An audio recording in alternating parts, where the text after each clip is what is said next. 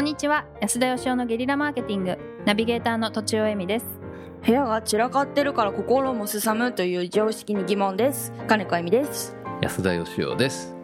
わかるわありますか散らかってる方がねいいみたいですよ ええそうなんですか片付け始めちゃってるんでなんすかあのデスクトップとかね片付けるよりはいぐちゃぐちゃな方が全然なんかあの関係のないものが同時に目に入って、うんうんなんかこうあの発想が発想が豊かになるみたいな、はいあそうなんですか、はい部屋えが散らかっているのがどうかは分かりません けどーなんかすえ実家がめちゃくちゃ綺麗だったのに心がすさんでた時期があったん でなんかそれを考えると、なんか一概にそうも言えないなっていう感じですはいはいじゃあ今回は20代平社員の方からご質問いただいてます安田さん皆さんこんにちはこんにちは仕事の向き不向きについてどう考えたら良いでしょうか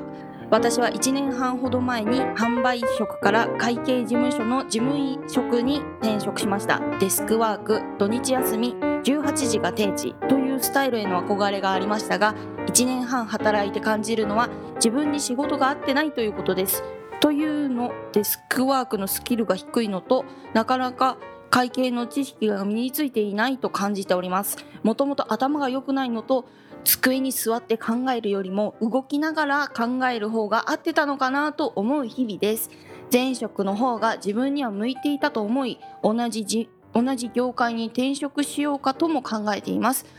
諦めずにもう少し頑張れと言われそうですが合わないことを続けた先に何があるんだろうこあるんだろうかとも思ってしまいます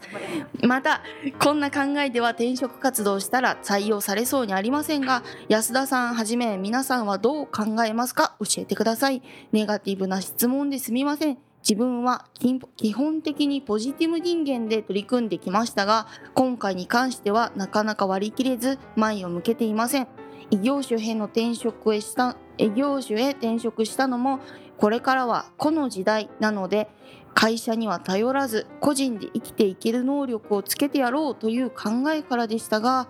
つまずいてしまい自信もなくしてしまいました何も頑張らないではなく頑張る方向性が正しいのか見極めることも必要かと考えています長くなりましたがご回答よろしくお願いいたしますということです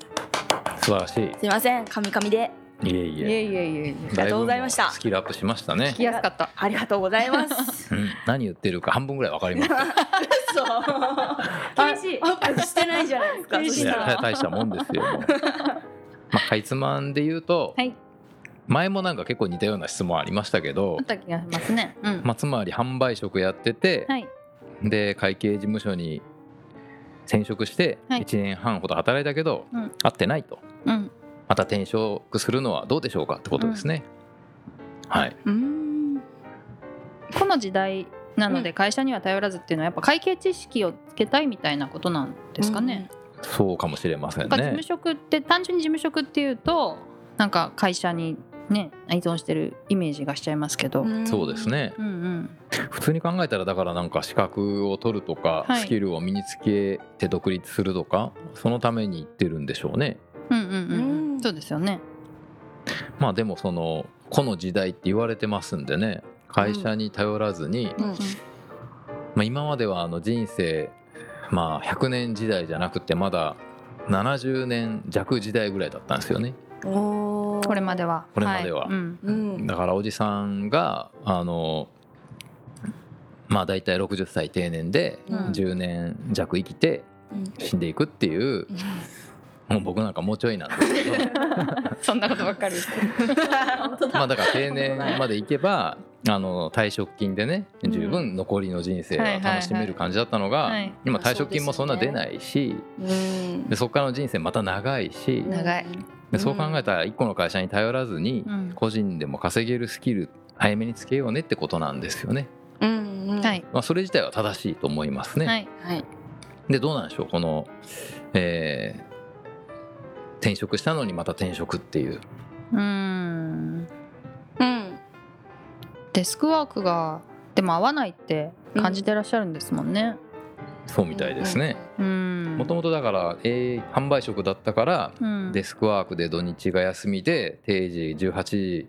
の仕事がしたかったんでしょうね。販売職憧れますよねってことはなんかお店とかで土日も出るし、みたいなことなんですかね、想像するに。そうですねうんうんうんまあこれと逆だったんでしょうね。はいはいはい、は年い。末年始も休めないし、あーセールはあるし、うん大変ですよね。うんうん。どうなんですか、とちおさんのもし息子さんがこのようになるほど。 1年半でうんうん。また転職って言ったら、うんうん。ふざけんなっていうことになるんですかずいぶん先の話ですけどね。そうかな。まあいやでも分かってよかったんじゃないって言うと思いますけどね。うん合わないっていうことが分かったから。1年半かかっちゃったけどうん逆に分かってよかったよねって思いますけどうんうん。なるほど。えそう言われたいですどうよ。ね。そうなんだあの転職サイドからしたら 当事者からしたら当事者からしたらなんか、まあ、転職した方がいいとは思ってるんだよねってなった時に、うん誰かしら味方がいていやそうした方がいいよって言ってくれると安心するっていうか、うんうんうん自分の選択は間違ってなかったんだって思いたいというかうんうんうん、自信がどんどんなくなっていくみたいなのって結構危険ですよねやっぱ自分に合わない場所にいうんて、ううんんうんそうですね。ね、うんうんなんか次にチャレンジする余力が残っているうちにそうでまあすねまだ20代じゃないですかこの人。はそれでその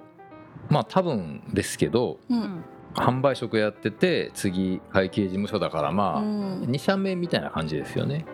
かもしれないですね確かに、で今あの我々我々のですねというかは私のですね、うんあの周りのうんそういうあの採用関係やってる人と話してると、うん昔はあの新卒で入ったらずっと働いてたじゃないですか、はい、うん取る側もその新卒で働いたことない子の方が育てやすいし教えやすいし辞めないしって言われてたのが、へー最近新卒もすぐ辞めちゃうんですね まあ確かにそういうイメージありますね、うん昔はあのしんどくても、うんあ社会人ってこうなんだってみんな他の人とこう情報交換できなかったんで、うこんう信じ込んでくれたんですけうど、んはいはいはい今はもう同級生と LINE でつながっちゃってるんでな「おるほど前の会社ちょっと変じゃないの?」ってすぐわバレちゃうんで,、ううんんでそういう話してると3社目理論っていうのがありましてね、おう反射目はい、やっぱ新卒で1社目って一応自分なりにバランス考えて就職するんですけど、うんやっぱ自分がやりたいことってこうもうちょっとあるんじゃないかなと思って転職しちゃうんですねなるほどでも転職しても自分がやりたいこととかもうまだ実は自分で分かってなかったりとかしてで好きだっていうだけじゃ飯が食えなかったりとかうん意外と得意なこととかも自分で分かってなくてうんうんで3社目ぐらいでようやく自分がなんか求められてるもんと自分ができることが分かってきておうで非常にあの定着するっていうですねえあーの今3社目理論があのとってももてはやされておりまして私の周りではす。ごいまあ、そうい安う意味田でさんは、界隈ではい、でやっぱりそこで大事なのがそのあの会社がひどかったとか上司が悪かったとかっていうんじゃなくて、うやっんぱ自分がなんでそこに合わなかったのかっていうのを、うんうんそのきちんと分析できてる人は大体3社目うまくいくんですね。この方超できてる、そうなんですよこの人だからあの自分がその頭が良くないって自分で分析してますしその机に座ってやる仕事じゃなくって、うんもうちょっとその暗記とか記憶じゃなく、はい自分がなんか動く仕事がやりたいんじゃないかなと思うんですけどすごい誰のせいにもしてないですもんねそうなんです考よえたらおおだから全然ネガティブじゃないとす思うごし、い、うん、 1年半もやったんだったら十分じゃないかと、うんうん、おー次こそはなんかね転職にそうですよねだか行らくんじゃないどかういうふうに働きたい土日休みで、うんまああの平日そんなに長く働きたくないっていう気持ちとあと動きながら働きたいっていう気持ちが分かってれば、うんうんなんか見つかりそうな感じがしますよね。しますね。はいうんうんうん、すごい。すごい こんなにしっかりしてる20代もうみんな最近の20代はみんなしっかりしてるみたいですねまあね。まあ次だから販売職行くのかどうかは分かんないですけど、はいはい。あの自分が何ができて何が嫌いで何が好きでみたいなことはそろそろ分かってきたんじゃないかと思うんで、うんまあ、それを踏まえて探したらいいんじゃないですかね。はいはい。うん、じゃあという気がいたします。はい。まとめますとお三者目理論を信じて信じて次で転職が見つかるんじゃないでしょうか的な。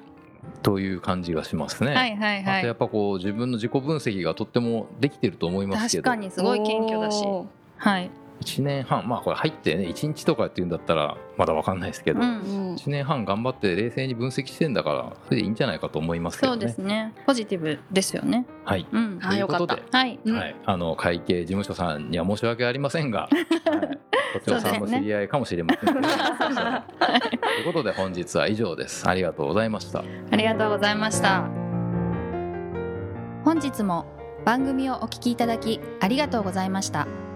私たち3人でギブの実験室というオンラインサロンを始めることにしました。キャンプファイヤーファンクラブというサービスで募集をしていますので、参加したい方はキャンプファイヤーで検索するか、境目研究家安田義雄のホームページ安田義雄 .com からお申し込みください。来週もお楽しみに